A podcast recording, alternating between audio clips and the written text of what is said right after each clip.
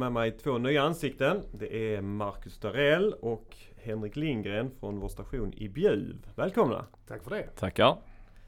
Uh, ja, Bjuv har vi inte hört så jättemycket från. Nej, eh, det kan vara för att vi är väldigt nya i förbundet. Ja. Eller väldigt nya, men eh, två år i alla fall. Snart. Mm. Januari 2018.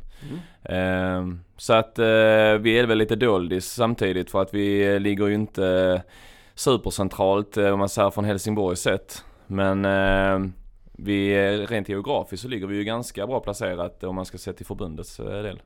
Mm, mm. Och vi kommer väl återkomma lite tänkte jag. Vi kan snacka lite mer hur det har varit här de här mm. nästan två åren. Absolut. Snart. Eh, jag tänkte jag skulle först vilja fråga lite deltidsbrandman. Varför vill man bli deltidsbrandman? Det är en bra fråga det där. Eh, givetvis sätter man, nu får man sätta tredje person också, ett intresse där att hjälpa tredje person samtidigt som man ska få huvudarbetsgivaren och sin vanliga familj till att funka under den här perioden var fjärde vecka som det handlar om för oss i Bjuv. Eh, det gäller att planera och eh, lösa uppgifterna efterhand så brukar det funka. Men man måste givetvis även ha intresse för att lösa de här 168 timmarna som det handlar om.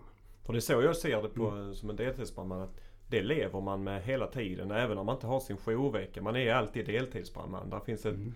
driv och intresse kring er som eh, Ja, det Hos er som är deltidsbrandmän? Ja, det skulle jag vilja säga. Jag känner av det ofta. Både på, på det vanliga arbetet, att folk är intresserade av vad man har gjort under veckan och äh, även ute i samhället. Om man åker till en, äh, ja, hämtar en pizza eller någonting på den lokala pizzerian så träffar man någon där som undrar om det har hänt någonting och så. så nej, man blir igenkänd i det lilla samhället av Billesholm som jag bor i. Så. Nej, vi är inte kändisar och det skulle vara din fråga där. Eh, nej men jag, eh, jag spinner på lite på vad Marcus berättar. Eh, för många år sedan så gjorde jag lumpen som räddningsman och jag tar med mig eh, det. För att det, det är lite stick i stäv med vad du sa precis, att man är eh, brandman hela tiden. Eh, en rektor från räddningsskolan i Skövde sa eh, på någon examensgrej där att eh, Ja men kom ihåg att ni arbetar som brandmän, att ni är inte brandmän. Och det är ju eh, någon sorts av skydd, precis som uniformen är vårt skydd, eh, larmstället när vi tar av och på. Men eh, å andra sidan så, jag vet både jag och Marcus har ju ingripit på fritiden flera gånger. Eh, det är någon brand, eh, det är någon trafikolycka och så vidare eftersom vi rör och verkar och bor i samma kommun som vi, som vi arbetar i. Eh, och då blir det ju att du nyttjar dina kunskaper. Och även arbetsgivaren där jag arbetat tidigare såg ju det som en positiv sak att vi hade brandmän på arbetet. För att Oftast eh, kan man göra en första bra insats. Man kan kanske ge den informationen till kommande räddningsstyrkor som kommer som är adekvat där och då. Eh, och eh, att man har, eh, vi har ju varit med och räddat eh, flera, alltså massa stora e-, ekonomiska eh, värde på Isovär till exempel. som är en stor arbetsgivare i Billesholm. På grund av att vi hade kunskap om hur, hur produktionen fungerar. Eh, och det är ju en vinst såklart. Sen är ju utmaningen alltid med att ha beredskap, 168 timmar i månaden. Det innebär ju också att familjen har lika mycket beredskap som vi. De vaknar på nätterna om de är lättväckta. Eh, och eh, ja, man, behöver, man kan inte åka med på alla kalas eh, som är utanför femminutersgränsen. Man kan inte eh, liksom eh, välja, ja men vi går i skogen en sväng för att det är bra väder ute. Utan det är ju uppoffringar. Men samtidigt så gör man ju det för tredje man. För man vet ju om att man kan vara där och hjälpa med hjälp av vår erfarenhet och kunskap. Mm. Mm. Jag har lite att fylla i där också angående försöka ge någonting tillbaka till huvudarbetsgivaren. I detta fall då Skånska Byggvaror som jag jobbar på. Eh, de är väldigt nöjda med, eh, vi har ju tre deltidspersoner eh, som jobbar på Skånska Byggvaror också. Och jag gör en gång vartannat år har jag en HLR-utbildning för både ledningen och för de kollektiva på Skånska Byggvaror. Som en typ av payback för att jag då plus både mina två andra vänner Conny och Jonny eh, också får lov att gå iväg på sina jourveckor. Mm. Så att eh, jag tycker det, man kan poängtera det där att försöka ge no någonting tillbaka till huvudarbetsgivaren så att alla parter blir nöjda så eh, mm. funkar det i slutändan. Jag tänker att det måste vara en... Eh, det går inte, funkar inte på alla arbetsplatser att vara deltidsbrandman. Mm. Skånska Byggvaror kanske man kan Ja, det är ha råd att släppa iväg Mm. personer. absolut. Det är en producerande enhet där vi gör eh, uterumsluckor och Mm. eh, garderober. Så att där är det alltid någon som kan hoppa in och eh, ta, sin, ta vår plats om det skulle vara ett akut ärende. Men det är ju skillnad om man sitter bilförsäljare eller vad det nu kan vara. Man kan ju inte gå direkt i en kundmöte direkt. Nej, precis. Men där är ju, eh, där börjar vi ju någonstans landa i en modern räddningstjänst. Eh, tyvärr, och eh, även då att det kanske är bra. Det innebär ju att eh, min arbetsgivare, jag kan inte ha beredskap när jag arbetar. Och jag arbetar utanför kommunen. Eh, vilket innebär att eh, jag får lösa min beredskap efterhand. Vi har eh, folk som är anställda som eh, inte kan ha hela veckor eh, där jag är inkluderat. Eh, och eh, då får man lösa det. Vissa har dagtid, vissa har kvällstid, OB-tid vissa har helger och vissa har inte helger och så vidare. Men det är ju modern räddningstjänst för det ställs ju högre krav på att eh, rätt kompetens ska finnas i hela gruppen dygnet runt. Eh, vilket innebär att eh, ja, KVAS, alltså det här eh, utbildningsmetodiken som vi kör med att eh, vi ska vara rätt kvalificerade efter rätt förmågor. Det ställs ju högre krav på oss eh, att vi måste kunna få kunna gå in och platsa i den gruppen där det behovet finns. Eh, och eh, för eh, räknar du 10 år sedan så var det nog eh, ingen som arbetade utanför kommunen. Eh, alla kunde ha beredskap alla sina 168 timmar. Numera är det ju inte så eftersom arbetstillfällen försvinner från eh, de lokala orterna. Eh, alternativet när vi söker deltidsbrandmän och ribbanställda så måste vi gå till de som bor i kommunen och arbetar utanför. Så får vi lösa det genom ett pussel. Men hittills har det ju lösts snyggt och bra. Ehm, och, och jag tänker att det, det, fortsättningen kommer vara så. Det kanske blir ett, eh, ett eh, eget schema, eget komponerat schema och se till så att kompetenserna ska vara där eh, alla 168 timmar. Vem det är spelar egentligen ingen roll inom citationstecken. Utan vi ska lösa uppgiften och alla ska ha sin plats. Mm. Absolut. Och det har man ju förstått ju. Jag har ju själv varit med och i lite grupper när vi ska rekrytera till just deltidsbrandmän. Att man, man, eh, det är inte alltid lätt att få att hitta de här personerna. Det är, det är ingen självklarhet för många att bli deltidsbrandman. För då hade man kanske redan blivit det. Det gäller att liksom öppna upp dörrarna hos många. att Det går faktiskt att vara deltidsbrandman. Kanske lite olika sätt och Mm. många fler än vad man... Eller många gånger kanske mer än vad man kan. Man mer än Absolut. vad man tror. Ja. Eh, Nej, korrekt. Visst är det så.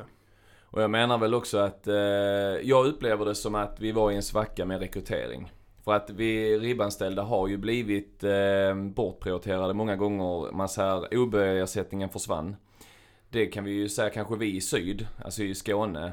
Vi har ju inte varit lika drabbade som längre norrut. Man säger till exempel att eh, de har kanske inga larm. Eh, alternativt så eh, ett första larm ska vara värt mer eh, oavsett OB liksom. För att eh, folk eh, har haft den det problematiken att inte kunna ha 168 timmar så de har haft dagtid vilket innebär att de har aldrig kunnat få eh, sin OB-ersättning. Eh, så att för oss är ju en eh, eftersläckning en lördag natt lika mycket värd som en tisdag förmiddag. Och det kan jag väl tycka är fel. Eh, eftersom att eh, någonstans ska det kännas att du eh, kliver upp från eh, sömn. Eh, larmet går, kläderna ska på, du ska sätta dig i en bil och vara körduglig. Eh, du ska köra den sträckan det tar till brandstationen. Du ska hinna ladda mentalt på det du ska utsättas för. Eh, och eh, du ska rulla ut efter fem minuter. Eller inom fem minuter. Och det anser jag ju är betydligt jobbigare en lördag natt klockan tre. Än vad det är en tisdag klockan elva på förmiddagen. mm. Så att eh, där eh, anser jag väl att, eh, att, eh, att avtalet inte är till vår fördel att kunna rekrytera. Eh, jag pratade med någon eh, gammal kompis som eh, jobbar som kommunpolitiker. En timme om han eh, är närvarande på kommunfullmäktigemöte har mer betalt än vad vi har vår första timme. Och eh, absolut, politikerna har ett jätte, jätteviktigt uppdrag här i, i samhället. Men samtidigt så, vi är i det akuta skedet där vi behövs eh, just nu. Där politikerna ska se mer långtgående och framåt. Eh, så där kanske det är lite snedvridet. Man ska inte jämföra yrken och arbete och löner. Det, det kommer inte gå för att alltid skriker alla högst om sitt eget. Men jag anser väl att för att kunna rekrytera folk Eh, så vill vi ha förutsättningarna rätt. Och vi ska kunna ge dem möjligheter att säga att ja men det är ju så här att eh, ni gör en insats i samhället. Tyvärr kanske du inte får den betalning som krävs eller som du, ni vill ha. Men eh, se till det stora hela och det är väl någonstans det vi gör som deltidare, även heltidsanställda. Alla som jobbar inom blåljus har ju tredje man som eh, första prioritet. Och eh, har man möjlighet att kunna göra det för en eh, liten summa i månaden såklart. Eh, d- då anser jag att eh, då är du rätt person på rätt plats. Jo, så tror jag nog att eh, vi alla kan, som jobbar eh, här kan ställa upp på att eh, Mm. man gör inte detta för lönen. Nej. Det är ju det, det är annat, annat driv. Absolut. Men eh, självklart Mm. så ska det finnas där också. Eh, jag tänkte, skulle vi snacka lite om hur, eh, hur ni tycker det är i RSMV? Ni har ju varit med sedan 2018. Då kom ni med i förbundet. Innan det så eh, kan man säga att ni var knutna till eh, Landskrona. Mm, genom en gemensam Mm. räddningschef Mm. som eh, hörde hemma där. Så Landskrona, Svalöv och Bjuv hade gemensam räddningschef. Mm. Ehm, Vad jag, tycker ni har varit de största skillnaderna att komma med i RSMV? Jag kan väl säga så här att den största skillnaden som jag ser på den positiva sidan är att vi har fått betydligt bättre övningsverksamhet. Mm. Betydligt bättre resurser på övningsfält. Betydligt bättre resurser med eh, personal som hjälper oss på plats för att få en, en bra övning och hela den biten. Eh, Det är väl den största positiva delen så som jag uppfattat det och kan säkert Henke stämma in i ja också. men jag stämmer in där. Mm. Eh, jag vill ju också säga att eh, det finns positivt och negativt med en man, man kallar stordrift liksom. För att eh, här har vi ett eh, förbund som ska, det ska vara lika överallt utifrån samma förutsättningar. Vi har förmågor och så vidare. Jag vet att det var ganska tjorvigt ett tag hos oss. Eh, ja men nu tar de bort detta från oss. Alltså det som RSN kallar förmågor då. Vad vi har en förmåga att utföra på en eh, olycksplats. Eh, ja men nu kan vi inte göra detta längre helt plötsligt. Nu kan vi inte göra detta. Men samtidigt så har det ju vänt och sagt att nej nej, men det här ska vi ju vara bra på. Mm. Men i ett inledande skede så var det ju den stora, eh, vad heter det, stora eh, Diskussionen. diskussionen att vi kanske tappar eh, både det ena och det andra. Att man blev lite för avskalad. så Ja, nu vill jag säga att vi hade, vi hade en ny brandbil i stort sett vid det här tillfället och eh, det var ju lite farhågor att vi kanske skulle bli av med den och få någon avdankad härifrån men så har det ju givetvis inte blivit. Nej. Eh, Nej jag anser väl att de har, alltså de har ändå satsat på Bjuv. Mm. Eh, jag tror och jag hoppas, jag har hört det i förbifarten någonstans, men eh, jag hoppas ju att eh, RSNV ser det som en, som en tillgång att ha Bjuv med för att det var en fungerande organisation eh, innan 2018. Eh, om man tittar ekonomi och sådär, lägger inget veto i det. Eh, men, eh, men att organisationen fungerade eh, bra när vi eh, inte var med i RSNV. Och jag tycker att den fungerar minst lika bra nu. Eh, och eh, möjligtvis bättre på grund av det som Marcus berättade. Övningsverksamheten, det ställer höga krav. Vi ska bli bra på de få förmågor som vi har. Eh, och nu har vi ju fått en ny förmåga som vi kommer att prata om lite senare såklart. Eh, men eh, i stor del så, så anser jag ju att om vi behöver nya saker, vi har nyttjat några saker på en olycksplats. Eh, vi eh, lägger ett mail, liksom ett ärende och dagen efter har vi, har vi det på stationen igen. Det är ju en eh, jättebra grej, det är en stor service för oss. Eh, att hela tiden ha adekvata och rätt saker på plats. Ni känner, ni kan känna, ändå känna liksom att ni är en del av förbundet liksom. Eh, Fast vi ligger så pass långt Mm. ut, det kanske vi inte gör om man tittar på, på resterande deltidare. Men eh, vi har ju fortfarande en del eh, där vi ligger mot Åstorp och där vi ligger kanske mot eh, Svalöv.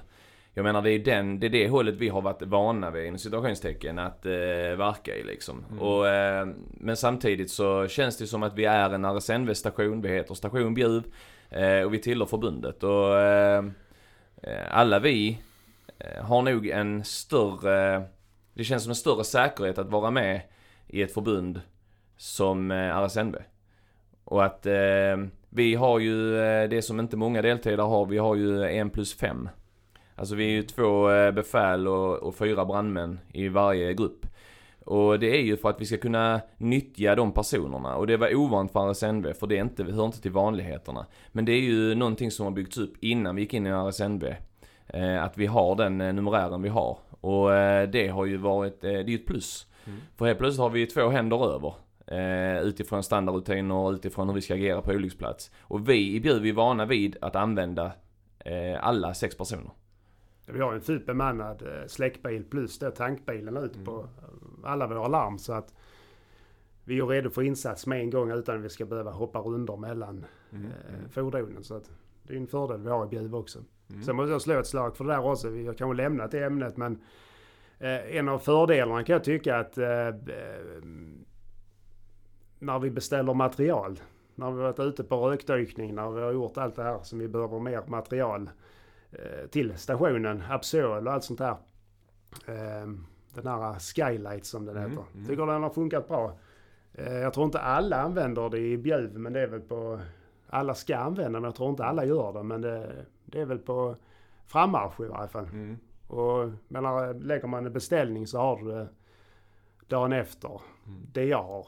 Mm, Ja, det är samma här. Och man får återkoppling. För det är nog ganska nytt nu också att man får en återkoppling.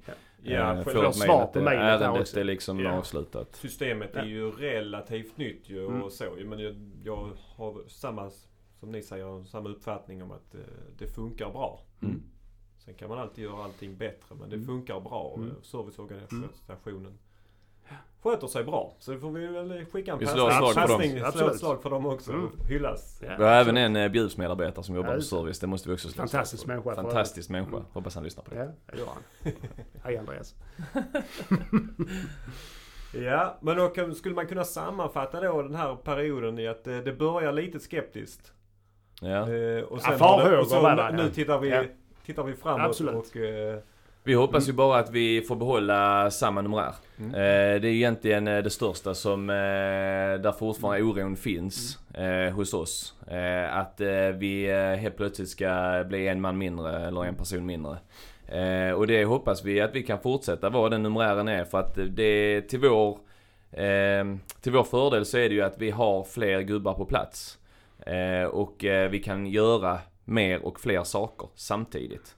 Eh, och samtidigt hålla oss inom eh, med lagens ramar och se till så att vi, vi sköter det snyggt liksom. Mm. Eh, men jag vill slå ett slag för de här mötena som fanns innan vi gick med, 2018.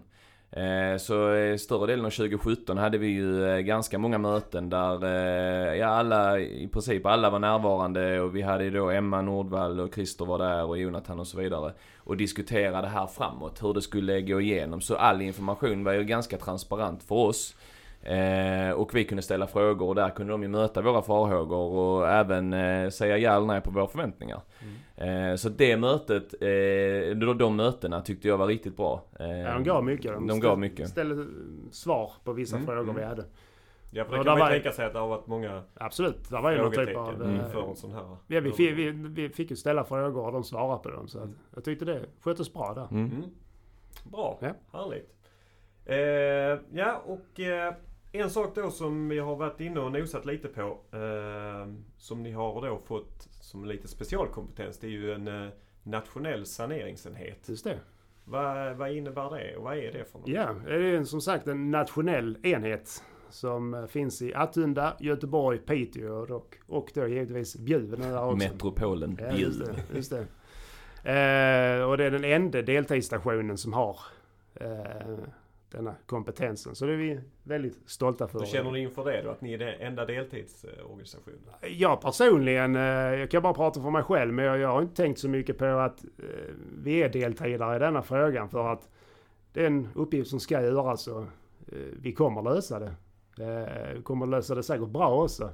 Men vi kommer inte ha samma typ av utbildning eller samma, lika många timmar som en heltidskår kår har på det. Vi har ju i, i eh, utbildningen har vi 10 timmar på detta per år av våra 75 totalt. Så att... Eh, Men med ert driv och engagemang ja, så lär ni lägga fler timmar.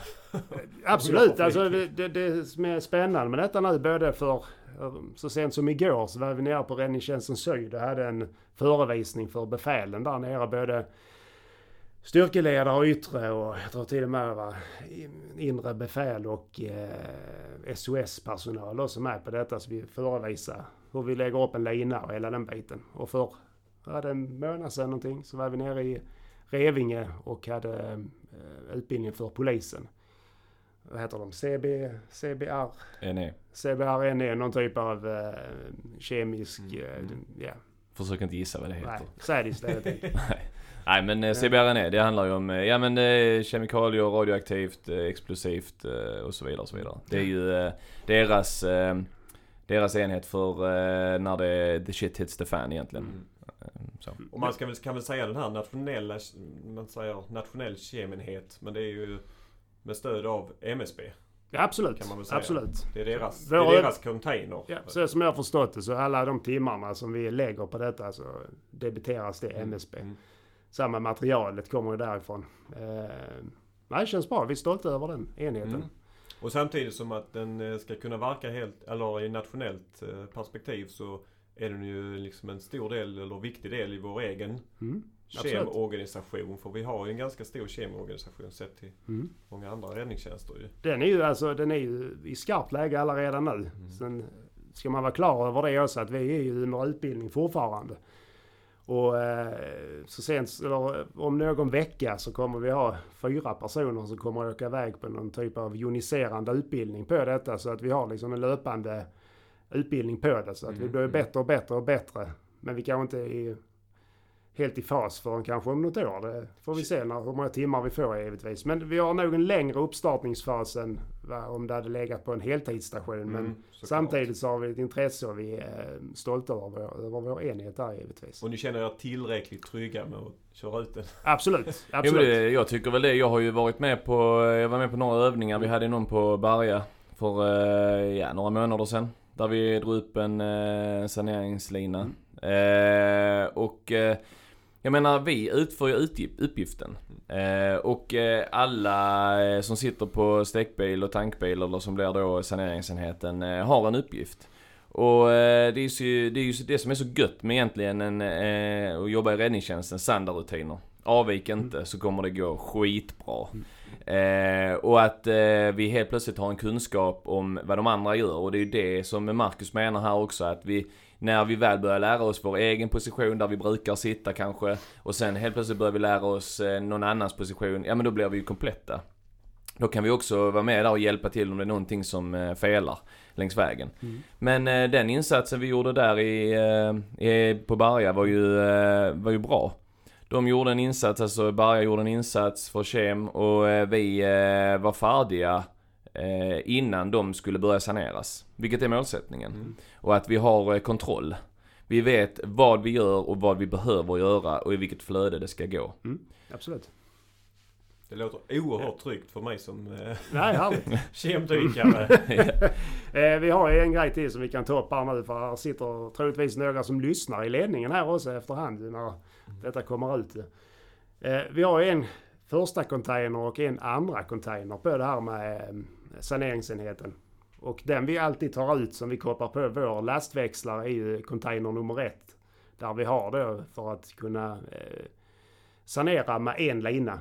Men sen har vi även en container till som står och väntar på stationen i Bjuv. Så vi har alla grejerna på plats. Den ska fixas lite men eh, alla grejerna är där. Eh, Problemet med den är ju att eh, vi kommer inte ut med den med en gång utan den får då eh, en extern eh, lastvägspart för att komma och hämta den helt enkelt. Och eh, det är möjligt att eh, där är någon diskussion om det men jag skulle nog vilja, vilja höra lite mer om hur tanken ser ut med detta framöver. För att vi har ju liksom material för att kunna lägga upp två parallella linjer plus värmetält plus... Eh, ja, vi kan samla en hel del personer i, i det här värmetältet och även i vår saneringscontainer. Så vi kan värma upp med dieselkanoner och eh, infravärmare och hela den biten. Så att, eh, vi vet väl inte riktigt hela händelseförloppet med container 2 så som det ser ut idag men... Eh, Och det är ju även, eh, vi ponerar att vi har, eh, vi har en insats där vi är delaktiga. Eh, för räddningstjänst så att säga. Och då eh, behöver vi ha ut en saneringscontainer. Där vi står ute med vår tankbil som är vår flakväxlare eller lastväxlare. Mm. Eh, ja, hur gör vi nu? Vi behöver ju ha ut den här. Men det är ju sånt här som jag tänker får lösa sig efterhand. Ja. Men att eh, någonstans är det vettigt att lyfta den frågan. Eh, men vad har vi en lösning om det skulle eh, bli på detta viset? Sen kan man aldrig vara förberedd eh, på alla eh, scenarier och händelser. Men någonstans måste man landa i att eh, vi kommer att lösa det, men vi ska ha tänkt tanken i alla fall. Mm. Även om den ligger långt bort. Mm. Men eh, då kör vi väl och passar den vidare till de som Snyggt. tar de viktiga besluten här. Mm. En schysst boll. Ja. Ja, ha det bra, hej. Eh, Nej och sen tänkte jag att eh, nu får vi nog runda av den här sändningen. Då gör För de det. som har kämpat på och lyssnat klart. eh. Jag vill tacka er för att ni tog er tid att komma hit till Tackar. Borslöv Tack, tack. och kämpa på. ska vi göra. Ha det. Bra. Tack, hej. Hej.